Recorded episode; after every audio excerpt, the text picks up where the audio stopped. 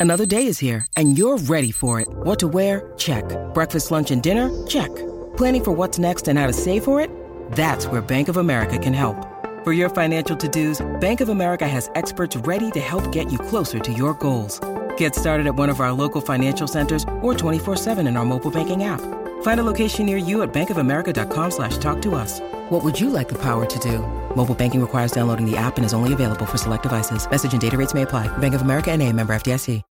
When you need mealtime inspiration, it's worth shopping Kroger, where you'll find over 30,000 mouthwatering choices that excite your inner foodie. And no matter what tasty choice you make, you'll enjoy our everyday low prices, plus extra ways to save, like digital coupons worth over $600 each week. You can also save up to $1 off per gallon at the pump with fuel points. More savings and more inspiring flavors make shopping Kroger worth it every time. Kroger, fresh for everyone. Fuel restrictions apply. This is not a trial run. I mean, when the bell goes, it's over. And I want to live life to the fullest. And I want to do it proactively and not reactively.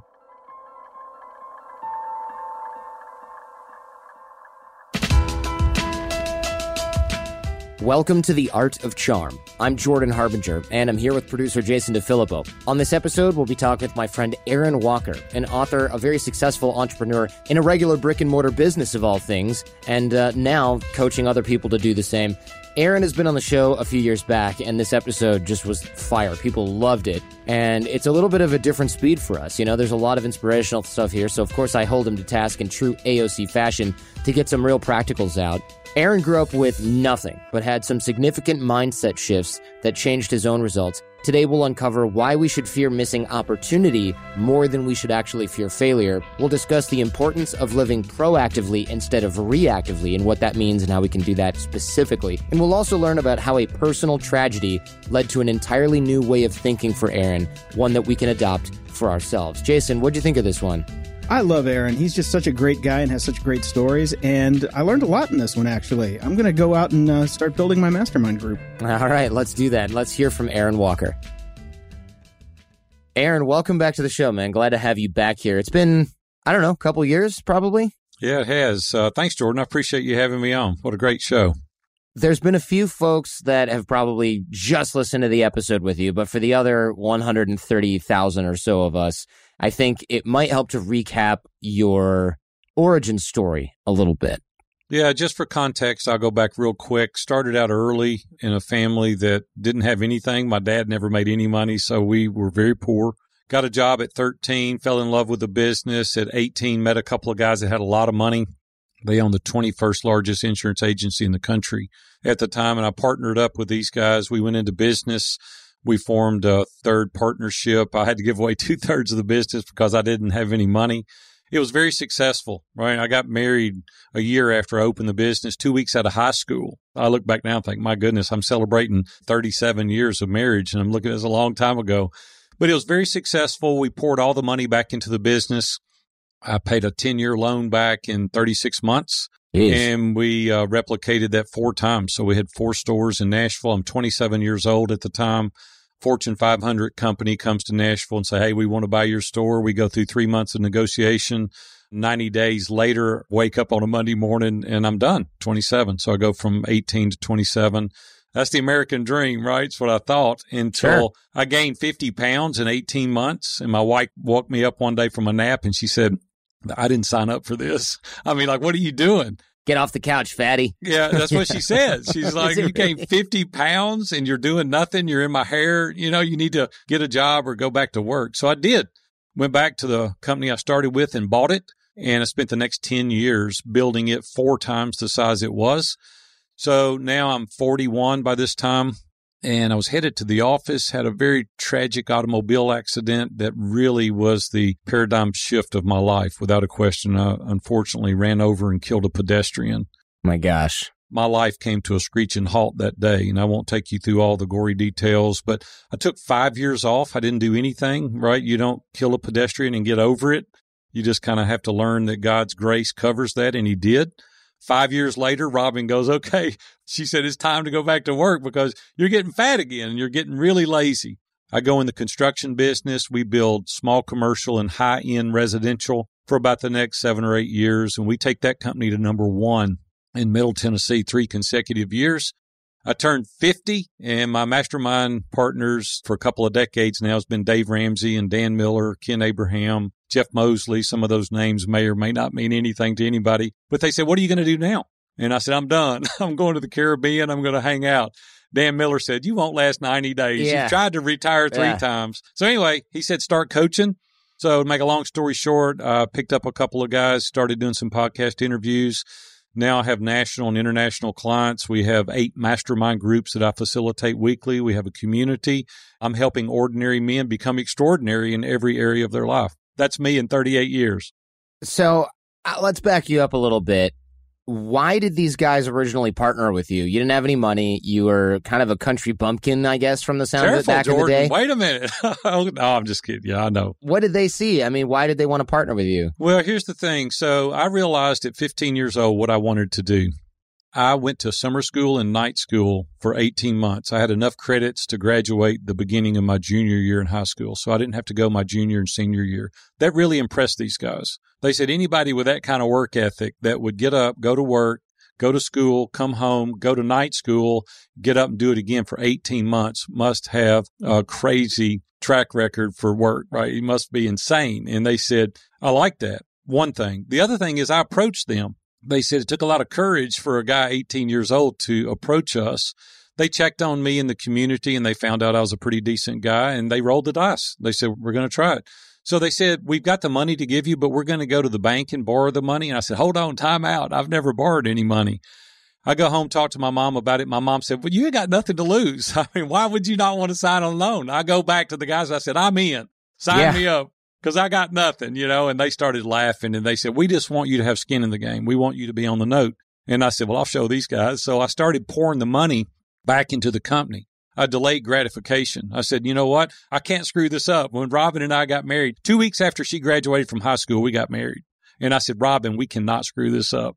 You come from a poorer family than I do. And I said, we may never get this chance again. So we're going to double down and we're going to give it all we got. And we did. Instead of increasing our lifestyle, we poured all the money onto the note. It was $150,000. Now, you know, in 1980, that was a lot of money. It was like, man, this is like a lot and we cannot mess it up. And we didn't. So we paid it off in three years. And these guys found out that not to boast, but they made a good choice because I do have a strong work ethic.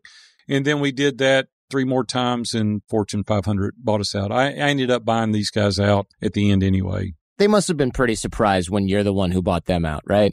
Well, they were, and it was kind of ironic. I bought one of them out, stayed partners with one of them. One of the guys uh, we gave a couple of the stores to because he was older, and I don't blame him. He wanted to take all the money out of the company, and he did, which rightfully so. When I was his age, I'd want to take it out too. But see, I'm a young guy. I'm in my 20s. I want to put all the money back into the company so we can grow it. And that's one of the lessons learned is like, you know, you got to delay gratification. You got to live today like no one else. So later you can live like no one else. And that's paid really big dividends for me over the course of my career. What's the deal here? Because we hear a lot of research and science and anecdotal evidence about look, if you come from a poor family, you grew up with no money, you're going to have a hard time keeping money. You're going to have a hard time being around money. You hear about lottery winners and things like that. I don't know what the stats are. It's something like after two years, 87% of lottery winners are broke again. And it's like, how is that possible? And you hear it with athletes, especially athletes that come from no money. They're blowing all their money like crazy. How come you were able to come from some sort of log cabin situation? You end up being quite successful, delaying gratification, reinvesting in the business, basically doing everything that nobody ever does when they grow up poor. How did you learn that? You didn't see it on TV. Your dad didn't teach you. Your mom didn't teach you. Where did you start figuring this stuff out and implementing it? Because you were 18. Where's the influence come from? Yeah. First of all, my family was entrepreneurial. My grandfather, my uncles, they all own businesses, you know, and I've not worked for anybody since I was 18. So I'm 57 now. So, you know, we're all entrepreneurs. Just my dad wasn't a good businessman. He wanted to hunt and fish. He didn't care anything about making money. He loved people, but he didn't want to make money. And I watched him one day. I kind of ran from something, not to something. And it's the exact opposite of what you're supposed to do. But I watched my dad sweep snow off of a roof to re roof the house to have money so that we could eat. I don't want to do that. I don't want to have to do that. My mom would put canned goods in the pantry and she would nail a board over the pantry during the summer so the winter we would have food. And I'm like, I don't want to live that way. And it lit a fire in me to have the grit and determination and perseverance to go forward. My mom had a saying. My mom was a huge influence in my life. She would never allow us to say can't. She would say, You might not be able to do something, but you're at least going to try. And she had this little saying that I've adopted as my life mantra is can't, couldn't do it, but could did it all. And as a result of her pushing me like she did to try things, I grew in self esteem because I was successful because I was afraid of failure right early on. But when my mom would push me, I would see that I could do it. So I adopted that mindset early, Jordan. That wasn't intentional at the time. I look back and I see it now. But quite honestly, it instilled in me this work ethic, this grit, this determination. And I didn't listen to naysayers. They would say, you can't do that. And I'm like, I'm going to show you I can do it. It allowed me to kind of be an inch wide and a mile deep. I want to focus intently. I don't want to do everything, but whatever I do, I want to do it really, really well. And that kind of determination and that kind of focus as it can apply to any business and any person in life. See, people can tell you what you want them to say, or you can choose what you choose to believe. And I chose to believe I could do it. And that comment, can't, couldn't do it, resonated in my life. And I just said, I'm going to make this work, whatever it takes. And I'm going to tell you, Jordan, it wasn't easy. You hear now, listening to the story. It sounds pretty easy, but there was nights where I worked all night and I would wash up in the sink the next day, change clothes and shave, and I'd be open for business. And I'd go out at night distributing flyers and I'd go up, knock on doors and I would make phone calls relentlessly. And quite honestly, that's the reason for some of our success today because I don't believe in stopping. I believe you can do it if you want to do it. You can find a way. I'm always looking for a way to make it happen, not excuses why it won't work. And so we're very careful who we surround ourselves with. And I've just developed that intentionality and I surround myself with people that can rather than can't. It seems like if uh, Gary Vaynerchuk were born in Tennessee and a few decades prior to, I guess, his, then he would end up being a little bit more like this, right? Because it sounds like very much a hustle story, washing up in the sink. It actually doesn't sound easy. I know you said it sounds easy, but it doesn't sound easy. I'm saying it sounds easy now because I don't tell all the details, right? But the details were, it was tough. I mean, it was hard. And there was times where I struggled and it was like, hey, failing is not an option. And I even say today, you know, I don't even believe in failure. I believe you either succeed or you learn. And I say fear missing an opportunity more than you fear failure. And that's the way I had. I had the mindset of I don't want to lay in bed at night and think, would it have worked? Could this have happened? That would kill me. I would be like, I've got to find out, even if it doesn't work, even if it doesn't end up the way I want, I got to try because if I don't try, you know, and you don't ask, the answer is always no. And so my mentality is go for it, right? If you're hearing my voice today and you're on the fence, yes, go for it. Don't put your family in jeopardy. Don't put it all on red. Don't roll the dice. But a percentage of what you've got, man, go for it because where there is no great investment, there is no great gain. And I want to tell you, you've got to take some risk in life. Otherwise, you're going to lay in bed at night and you're going to go, man, would it have worked? Do you think some people are more cut out to take this kind of risk? I mean, it seems like your dad didn't really want to deal with that. Do you think he regretted it or do you think he just wasn't interested in it because he wasn't wired that way? Yeah, my dad was afraid to fail. He was a very prideful person and he was afraid to fail. And that's the reason I lead these mastermind groups today is I say, let the veil down, right? A lot of people won't do that. A lot of people say, Hey, I'm going to keep you at arm's length. I'm not going to share things where I struggle. I'm not going to share with you that I don't know what I'm talking about. See, I ask a lot of questions. I'm like, Hey, I don't know how to do that. Here, show me. See, I don't allow my pride or my ego to get in the way because strength starts at the base. You got to let the veil down. You got to be transparent. You got to be vulnerable. That's why I've been in mastermind groups for 20 years Without those guys, I don't know where I would be. These guys have different lenses. They have different filters. So you only have one life experience. You can only see things one way. No matter how hard you try, you've only got one filter and one life experience by which to determine but when you surround yourself with people that don't have anything to gain or lose, non biased people, they have different life experiences. They have different filters. They can say, mm, you know what? I've done that before and life teaches me this. Or I've done that before and it sounds good in the textbook, but in reality, this is the way. And you get this general consensus of the multitudes because you put smart people in a room. Now the IQ level goes to genius because you've got multiple people in the room that can help you. But people don't want to subject themselves to that kind of scrutiny because they want their buddy to think, I know what's going on. The truth of the matter is you can't know what's going on in every arena. And so I surround myself and keep myself surrounded with people on a daily basis so that I can maybe look foolish or silly in that group, but it protects me from looking silly and foolish out in the world. And I believe in asking a lot of questions, getting a lot of opinions and a lot of advices. Robin and I were going to do a deal not long ago, and it was a big deal. It was a big business deal. We were convinced it was the thing to do. She said, What about your guys? And I said, I haven't talked to them yet. So I go and talk to them. Eight of the 10 men told me not to do it. And I'm like, you got to be kidding. And they said no. And here's why. Each one of them had a valid reason. I didn't know to know that. I go back home with my tail tucked between my legs and I said, Robin, we're not going to do it. And here's why. She said, man, thank goodness that you asked these guys because we would have had no way to know those things. So what I'm saying is, guys, you've got to have people around you. You know, the enemy to excellence is isolation. You've got to have people around you that have a different vantage point, different filters that can help you make your decisions. I agree with this. It's actually really tough to maintain that. Jen, my wife, does a lot of that. Jason, producer Jason, will do that in certain arenas. My business partners, of course, AJ, Johnny, they'll do this. And it's a bummer sometimes because you get so excited about something and you get so interested in it. And those people have to make a tough decision too, where they go, do I want to protect the ego here? Does Jordan really need to be right on this one?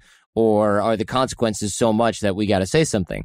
You end up with this kind of interesting balance that they've got to run around you. And eventually, you know, you get answers that might save your bacon sometimes. So when we're around those people, we also have to make sure that we're not punishing them for giving us their honest opinion. I think it's really easy to do that.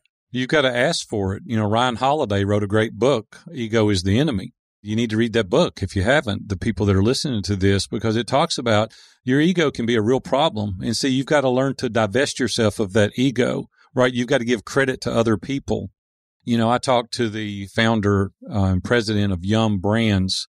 They have 40,000 restaurants. And I asked him, I said, how in the world, David, did you take that restaurant to 40,000 restaurants?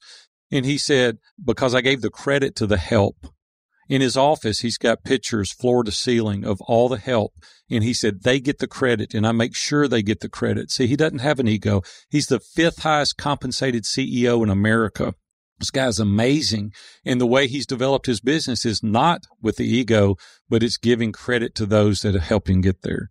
And the sooner we understand that, the sooner we get to that point, it's just success is absolutely exponentially greater because now you've formed a relationship with people that have become your team and you're not solo. And so you've got to get rid of the ego.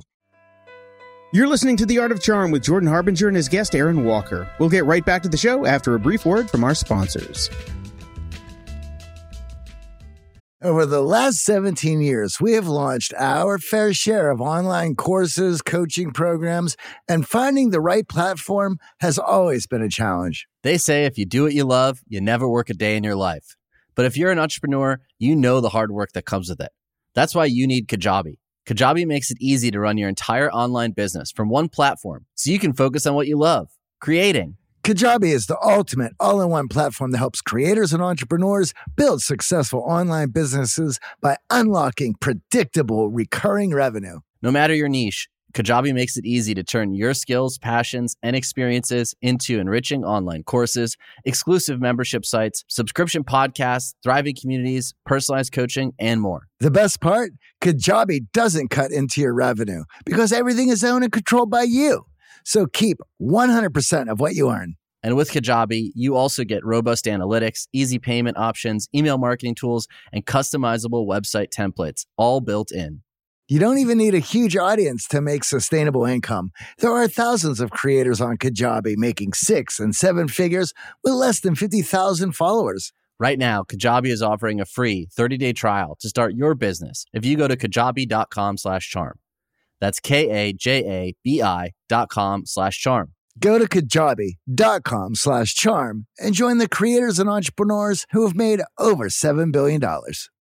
Lennon and McCartney, Jagger and Richards, Watson and Crick, AJ and Johnny. What about the perfect duo when it comes to growing your business? Well, that's you and Shopify. That's right, Johnny. Shopify is the global commerce platform that helps you sell at every stage of your business. From the launch your online shop stage to the first real life store stage, all the way to the did we just hit a million orders stage? Shopify is there to help you grow. Whether you're selling your own fire merch or promoting your productivity programs, Shopify helps you sell everywhere. From their all in one e commerce platform to their in person POS system, wherever and whatever you're selling, Shopify's got you covered. Shopify helps you turn browsers into buyers with the internet's best converting checkout, up to 36% better compared to other leading commerce platforms. And sell more with less effort thanks to Shopify Magic, your AI powered all star. What I love about Shopify is no matter how big you want to grow, Shopify gives you everything you need to take control and take your business to the next level. In fact, Shopify powers 10% of all e commerce in the US. And Shopify is the global force behind Allbirds, Rothy's, and Brooklinen, as well as millions of other entrepreneurs of every size across 175 countries. Plus, Shopify's award winning help is there to support your success every step of the way because businesses that grow, grow with Shopify. And AJ, you don't have to just sell your stuff anymore. With Shopify Collective, you can curate products to sell from the brands that you love, giving your customers more variety and your business more sales. Shopify is your no excuses business partner. Sell without needing to code or design. Just bring your best ideas, and Shopify will help you open up shop. Sign up for a $1 per month trial period at shopify.com slash charm. Go to shopify.com slash charm now to grow your business, no matter what stage you're in. Shopify.com slash charm. Thanks for listening and supporting The Art of Charm. Let's get back to Jordan and Aaron Walker. It's hard enough to get rid of the ego, and it's really hard to ask people to continually poke it. It's like, hey, I want you to continually tell me when I'm doing something you think is a bad idea. And it sucks in the moment. And it sucks for both parties because, you know, Jason will say, nah, I don't really like the question you just asked. You just did that thing where you asked and then you answered your own question. And I'm like, you know, there's one part of me that's like, shut it. And then there's another part of me that's like, well, you're doing your job, you know? Well, here's the thing, though. You weren't asking a question. You were making a statement with a question. You weren't asking a question. I have a list of questions that I ask people on a regular basis. There's these 10 questions. They're like, You sure you want me to answer this? Absolutely, because other people see you differently than you see yourself. You see, when you get a general consensus of the multitudes, maybe you need to pay attention to what they're saying. And that is the reason that I have been in these mastermind groups for so long. They're trusted advisors. Now, you can't go do this with people that don't know you well. They don't have a reference. They don't have any context of history. They don't have any idea of your family situation. But when you surround yourself and listen, two decades, I've been meeting with these guys. They have context. They know, and they'll say, Aaron, every 36 months you do this or that. See, they know the way I'm wired. I'm a high D. Not that you couldn't have guessed that on the disc profile, but they're like, here's what you've got to surround yourself with. Here's what you've got to do. You're a creator developer. You're not a maintainer manager. And you're getting into a maintaining state now. We've got to reinvent your business or you got to open another one or you got to create something else because no amount of money is going to keep you there without the challenge. And so, see, you start learning who you are and the people that are around you go, uh, hold on, time out. Dan Miller told me, he said, you've tried this twice before. We know from your history that's not going to work. So I want to know what are you going to do from 50 years old forward? So he called me out. He wouldn't have had permission to do that had he not spent a lot of time with me. James Ryle called me on a Saturday morning one year. Never talked to each other on Saturdays. I was in a dark spot. And I don't know, Jordan, if you've ever been in a dark spot, you're in a ditch, you can't get out. It's like, man, no matter what you do, you cannot talk yourself out of this. He calls me and he said, Aaron, I got a word for you. What is it? He said, You're wearing the hell out of everybody in our group. And I start laughing. Well, he didn't laugh. And I said, James, what are you saying? He goes, I'm saying, man, we're sick and tired of hearing this. It is time to pull up your boots. The Bible says take the chains from around your neck and move on. It's time today to move on. He said, I'll see, bro. I got to go and hung up. Jordan, I was so mad. I wanted to bite a nail into. And then I thought, you know what? This guy's invested 10 years in my life and he has permission to say that. Next Wednesday morning, I go up to him. He thinks I'm going to hit him and I hug him. And I said, man, you've helped me make one of the toughest decisions of my life. Thank you. See, if you don't have people around you on a regular basis like that, who's going to breathe into your life? Who's going to tell you those hard things? And I'm just telling you, man, that's what I learned to take me to another level. Ask a lot of questions, surround yourself with competent people, and it helps you make great decisions. You mentioned fearing missing an opportunity more than you fear failure, but how do we set that up? How do we create that mindset other than just repeating this mantra? Because it's really easy to say, you know, I fear missing an opportunity more than I fear failure. But then when we're faced with failure, that might not really be true. Yeah, it's a mindset shift. Carol Dweck wrote Mindset, which is a great book. And it talks about in there, you either have a growth or a fixed mindset, one or the other. I want to be around people with growth mindsets. The fixed mindset says it's just the way it is. It's the way I was made there's nothing I can do about it. And I'm like, that may be true for your personality. And we can't alter our personality, but we can change our behavior. And so I just elect to, hey, I'm not an artist, but you give me counsel, you give me a great tutor, you give me a few hours, and I can draw an apple for you, right? It's the mindset of I can do it.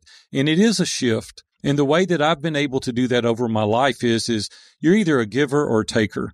I want to be the giver. I don't want to be the taker. Adam Grant's book, titled that, Givers or Takers, tells us in that book that if we will focus outward more than inward, your whole life will change. You'll then develop not only a sense of success, but significance.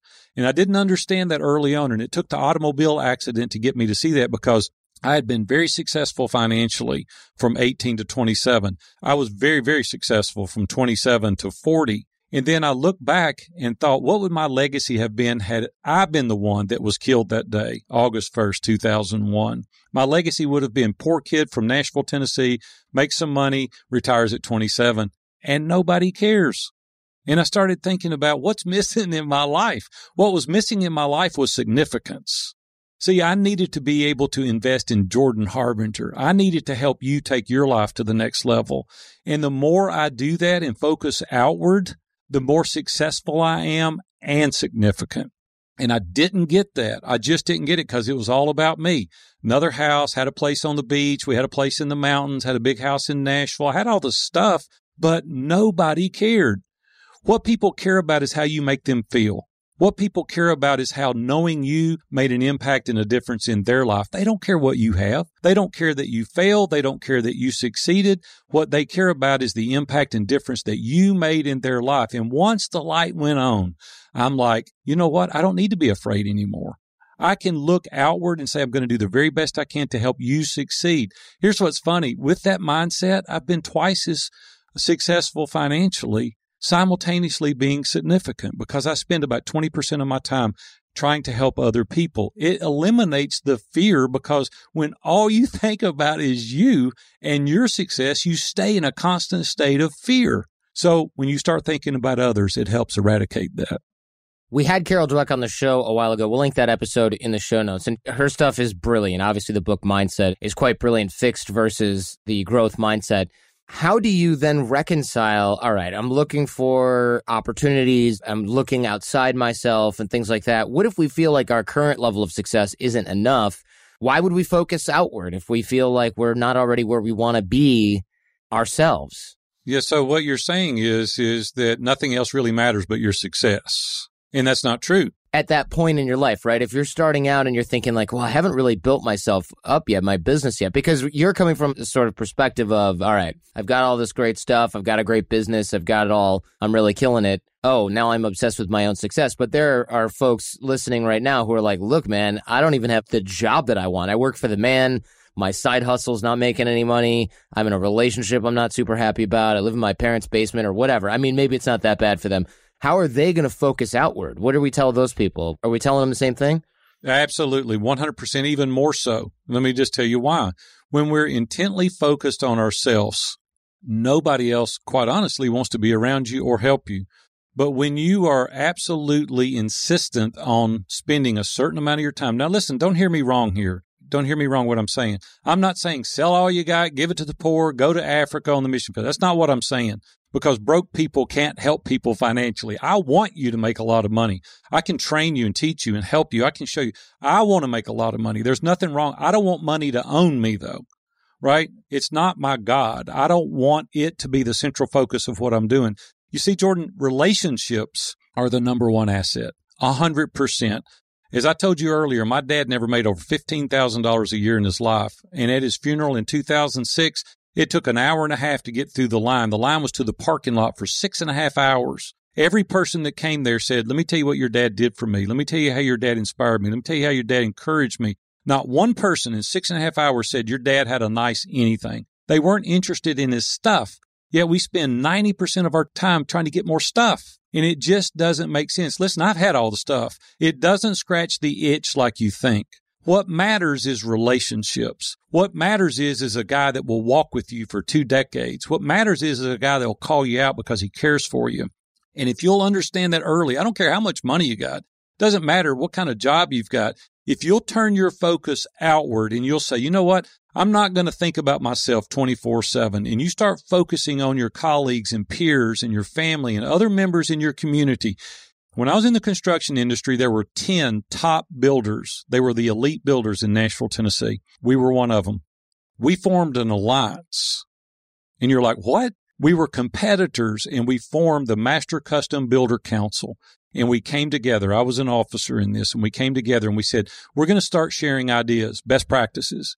We're going to start sharing subcontractors, vendors, resources, ideas, marketing strategies. And your audience is listening go, what in the world is this whacked out guy saying? Let me tell you what happened.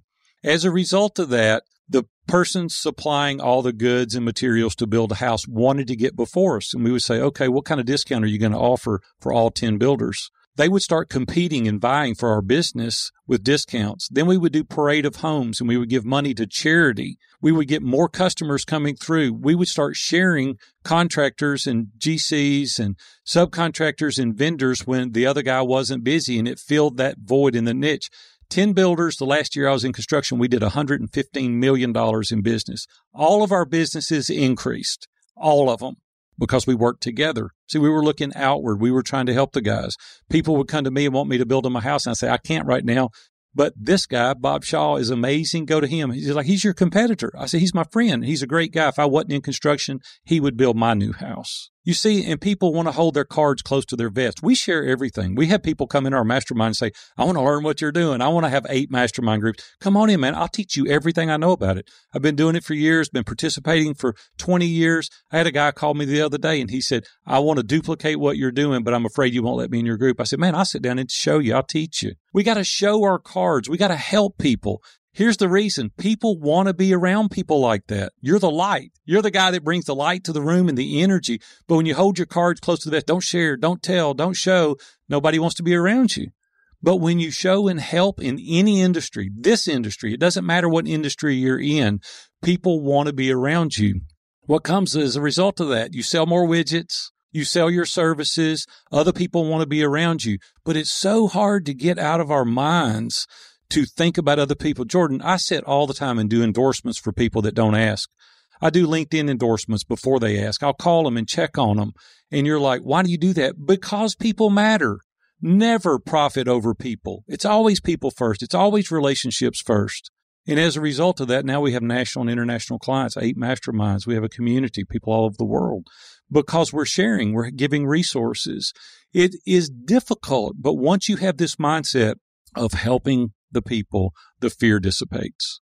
It seems like it's a little bit too good to be true. It's almost like if you build it, they will come. But I also understand that this meshes really well with the art of charm concept, which is ABG. Instead of ABC, always be closing, it's ABG, always be generous or always be giving. And it has to do with helping other people with no expectation of anything in return. In fact, simply because that tends to come back to you, even if you only get help nine times out of 10 people ignore you and never help you again, you do tend to build a pretty abundant setup when you're constantly trying in a scaled way to help other folks. It actually is a huge relief to not be focused on yourself the entire time, especially if you feel like you're stuck. You can work on your own problems at the same time as helping others, and it stops you from becoming obsessed about what you don't have and what you have not achieved yet. Does that make sense? It makes a hundred percent sense. It's clear as crystal here's the thing you've got to do. Everybody that's listening here today, there's two things you need to decide for yourself. First of all, what do you want? See, most people don't know what they want. Most people want bigger, better, shinier, faster. Just give me more. Robin and I live very intentional very proactive, not reactive. I know exactly what I want to make. I know what I want to do, where I want to go. I know money I want to give away. I live intentionally. The second two things that you need to know, so there's three things, is what is success to you? How will you know when you win? For me, it was choosing my own schedule. I love having financial freedom. I like not having to worry about the electric bill. I don't make any apologies about that. I, I love to make money.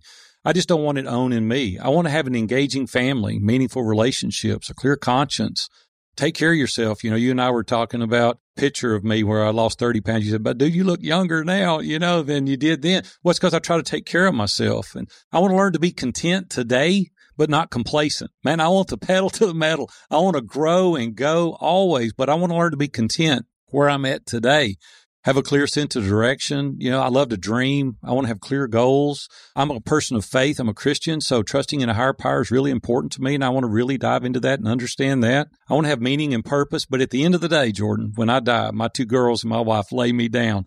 I want them to say, Hey, there goes a man that lived and had a legacy of wisdom. See, for me, that's success. But the bigger piece is the significance, meeting the needs of other people, right? It's like, man, I didn't even think about that. Well, yeah, there's other people out there you can help with.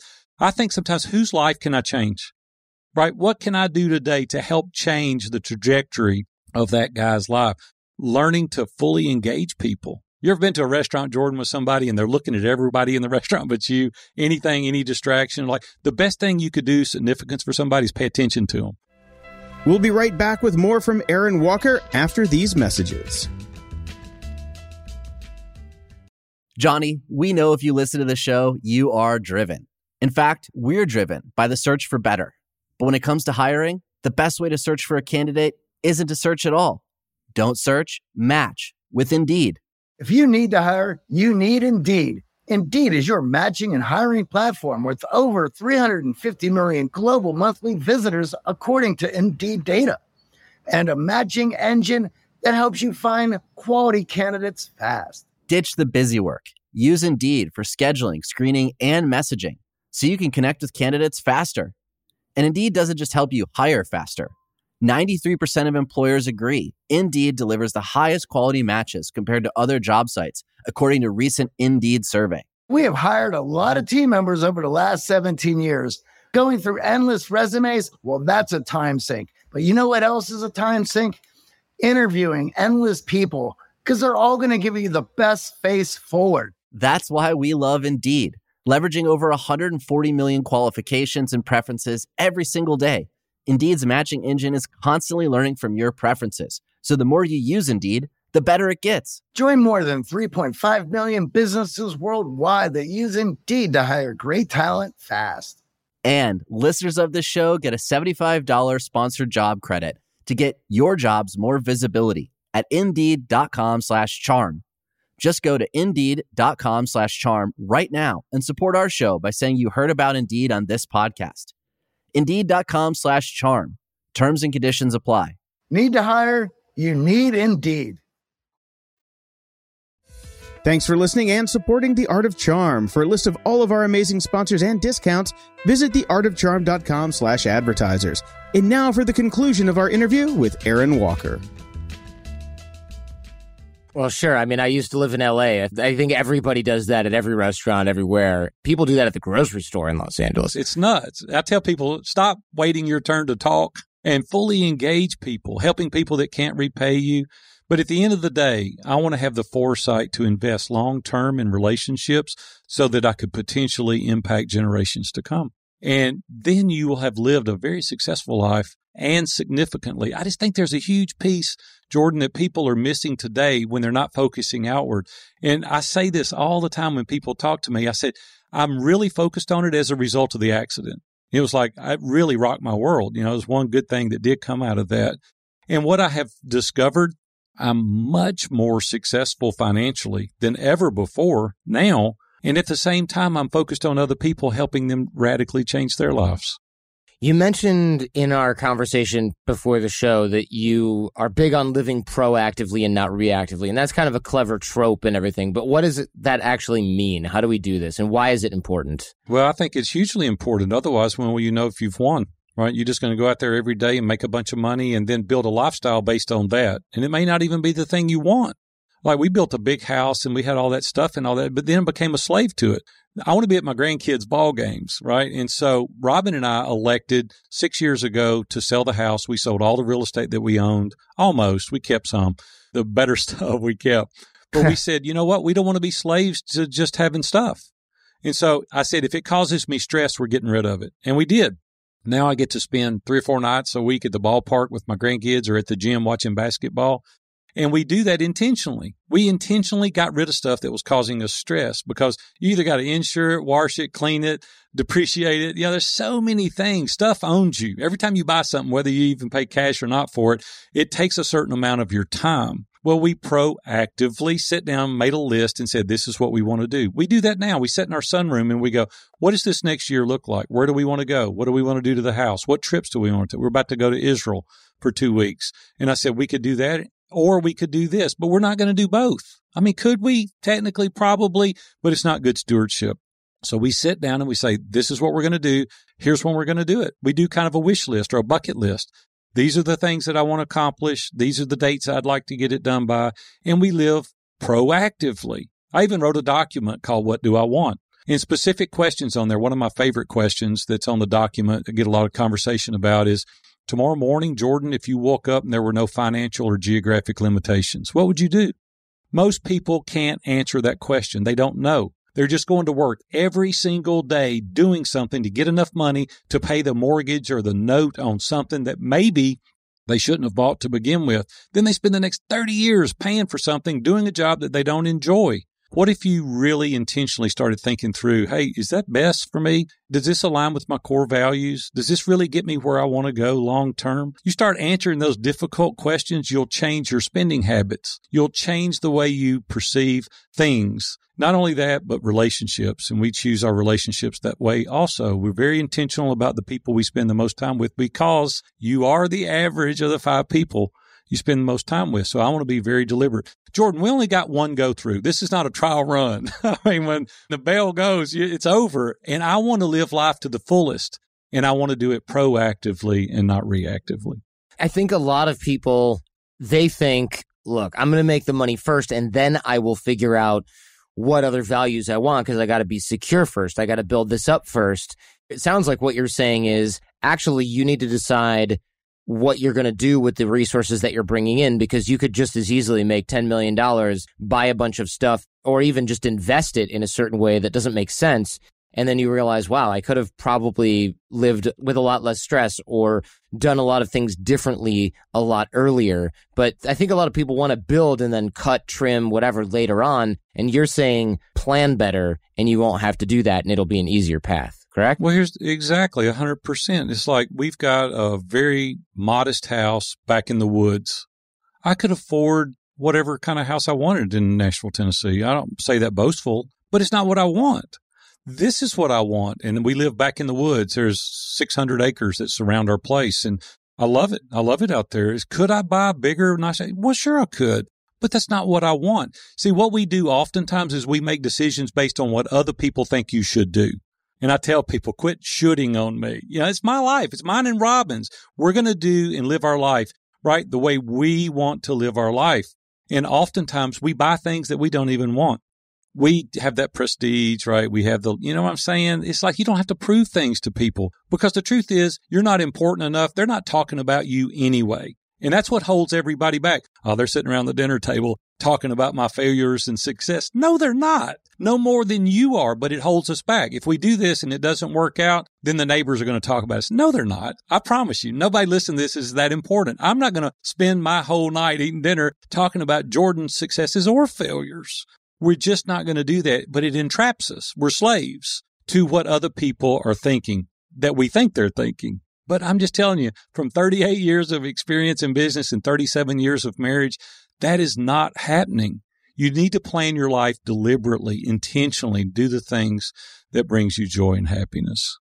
Where do we start? Because it's hard to get accountability with people that you've known for a long time if you maybe don't know anybody else who can give you accountability. It's kind of like, chicken and egg problem here, right? Where do we begin with this stuff? Yeah, I play the long game, Jordan, on everything I do. It doesn't matter what I'm doing in any business, I play the long game. Most people want gratification and results in a microwave society. It's like, give me the results Friday or next month. Or if it doesn't succeed, you know, in three months, I'm out of here. And I do these Facebook lives. I do blogs. I've written hundreds of blogs and you got to keep going. Same way with the relationship, same way with the accountability. You've got to invest slowly and it takes time. It may take a year or two. You're like, a year or two? Are you serious? Like, yes, it may, but man, when you do get that person that you can trust implicitly, that you can share, that you can let that veil down I was talking about, it is so gratifying to be able to sit down with no airs, right? With no pretenses, with no guard up. You're just Jordan Harbinger, I'm Aaron Walker, whatever, to sit down and go, man, I'm afraid. I'm scared. I don't know. Help me. Help me understand this. Point out my weaknesses, right? It is so gratifying to have that. Very few people have that because they're not willing to invest the time, energy, and effort to get it. They're not going to come looking for you. You got to go looking for them. And you got to say, hey, this is kind of what's on my mind. Are you interested in even talking about this? Do your core values line up with mine? Do your interests line up with mine? You build that relationship over time. I got the same three guys I meet with every Friday morning for accountability now for over a decade. I've had three groups over the past 35 years. I've been meeting with on a regular, but weekly. We do this weekly because I've got to have people in my life that will tell me the truth. And see, when you have those persons that I was talking about that don't have anything to gain or lose, you can't do it with a family member. You can't do it with a business partner. If they're biased in any way, they have something to gain or lose, you're probably not going to get a direct, clear answer. But you've got to subject yourself to that. You've got to ask for that scrutiny. See, I asked for it. I'm like, man, where do you see me doing this? My wife told me, Jordan, you wouldn't have had me as a guest in my 20s. I was arrogant. I was cocky. It was like, dude, look what I've done from 18 to 27. I mean, I got the golden egg, you know, I mean, I got it all. It was like, and my wife one day, she goes, you know what? People don't like you. and I'm like, what? She goes, Zing. you're pretty arrogant, right? You're pretty Yikes. cocky. You better be careful. And I had some things in my life that humbled me you know, some bad choices that I made that humbled me. My dad used to tell me as a kid, son, when you're climbing that ladder, you better be nice to the people you come by because if that ladder breaks, you're going to pass the same ones coming back down. And that's really stuck with me over the years. And I want to treat everybody the same. I don't want to treat anybody differently because of their tangible possessions or their position. You never know when you're going to cross that person again. And to play it safe, treat everybody with honor and with dignity and with respect. And it is amazing what comes back to you. So, if we wanted to start with the accountability and start with the mastermind type of situation, is it more important to start with friends that people that know us, or is it more important to start with people who are also business minded instead? Because I think a lot of people have to make that choice in the beginning. They either sign up for something that is business focused or they look inside their existing circle, which only consists of their close friends and family, and then they look for accountability there? Or is it a mixture? No, it's neither, in my opinion. So here's what you need to do. And I've learned this over the years, and it's taken years and years for me to learn this. I would have given a different answer to that question 20 years ago. You've got to get with people, first of all, that have the same core values that you do. People that have high character, they're honest, people of integrity. First of all, right? You would think that's a given, but it's not necessarily. So those things have to be understood. The second thing is you've got to be kind of aligned with people. If you're an entrepreneur, you need to kind of get around other entrepreneurs and you need to find some people kind of in the social economic position as you. Let me tell you why. That sounds a little haughty, but it's not. And let me tell you why. When Robin and I talk about going to certain places, I mentioned earlier we are going to go to Israel. If I'm meeting with somebody that makes X dollars and they're doing good to take off for the weekend, they're not going to understand me talking about going to Israel for two weeks. Or if I'm talking about making a transition in my position or I'm looking for a transitional period to go through to you know, convey my business to someone else and, and they're working for the man for $12 an hour, they're not going to understand that. Or if you're looking to make charitable contributions or donations and you're talking about giving this much money, they're not going to understand that. So you can create a real uncomfortable environment. So you need to be sure that you're running with people in that group that understand your difficulties. They change. Not that you're any better than them. It's just that they haven't been there and they don't understand it. So I would start personally with the level of accountability in somebody that is in your area, whether it's at work, whether it's from your local church or community, people that are in Vistage with you or whatever they're in. I would just keep an eye out for people that align with the same way. Start out slow. And I told you I'm in for the long game. I'm going to go for months and months and months, maybe having breakfast. Slowly work your way until you find out that Jordan is the real deal. Once I'm convinced Jordan is the real deal, I'm like, hey man, I'd love to make this a long term relationship and maybe a couple of guys can come along with us and we can do life genuine, authentic. We can let our veil down. We can be honest with each other so that we can help take you there. It takes a lot of energy and effort to do what I'm talking about, Jordan. You can't do that with everybody and it just takes time. But I'm telling you, the value that it gives is immeasurable and it has proven to be true in my life for three plus decades now. You can't do that with everybody, but you can do it with a few. Aaron, thank you so much. Is there anything else that I have not asked you that you want to make sure you deliver to the AOC family here? Don't let uh, your fears hold you back. Keep a mindset of you can do things. Live life adventuresome. You know, go out there and go for it. You know, I don't want to be the status quo. I brought a C home on my report card when I was a kid once, and my mom goes, "You can't do this," and I said, "Why?" And she said, "You just can't do that." I said, "Well, listen, it's average," and she said, "Yeah, that's just as close to the bottom as it is the top." And you've got the ability to excel. And I expect that out of you. You can do it. And you're going to be cheating yourself if you don't. That's what I want to tell your listeners. You guys out there today, you don't have to do it. You don't have to conform to the average. You can excel. You can go forward. Be willing to delay gratification for longer periods of time. And I promise you, the dividends that you'll have in later years will absolutely be worth the risk. So go out there today, live an adventuresome life, and enjoy yourself. Aaron, thank you so much. Thanks, Jordan.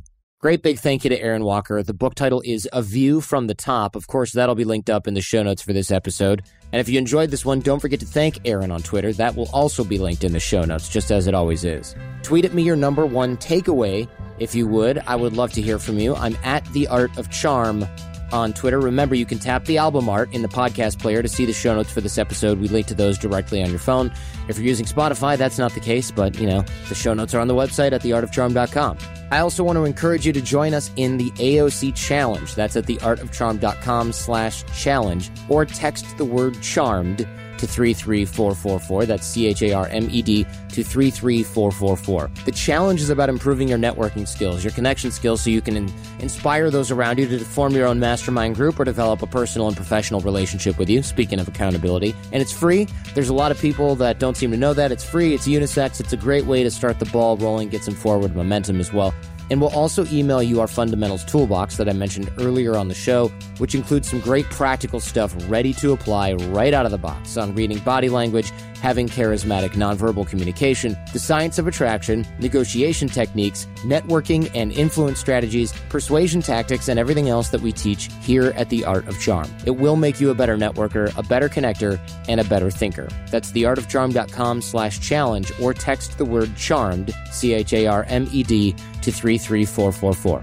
For full show notes for this and all previous episodes, head on over to theartofcharm.com slash podcast. This episode of AOC was produced by Jason DeFilippo. Jason Sanderson is our audio engineer and editor. Show notes on the website are by Robert Fogarty. Theme music by Little People. Transcriptions by transcriptionoutsourcing.net. I'm your host, Jordan Harbinger. Go ahead, tell your friends, because the greatest compliment you can give us is a referral to someone else, either in person or shared on the web. Word of mouth is everything. So share the show with your friends and your enemies. Stay charming and leave everything and everyone better than you found them.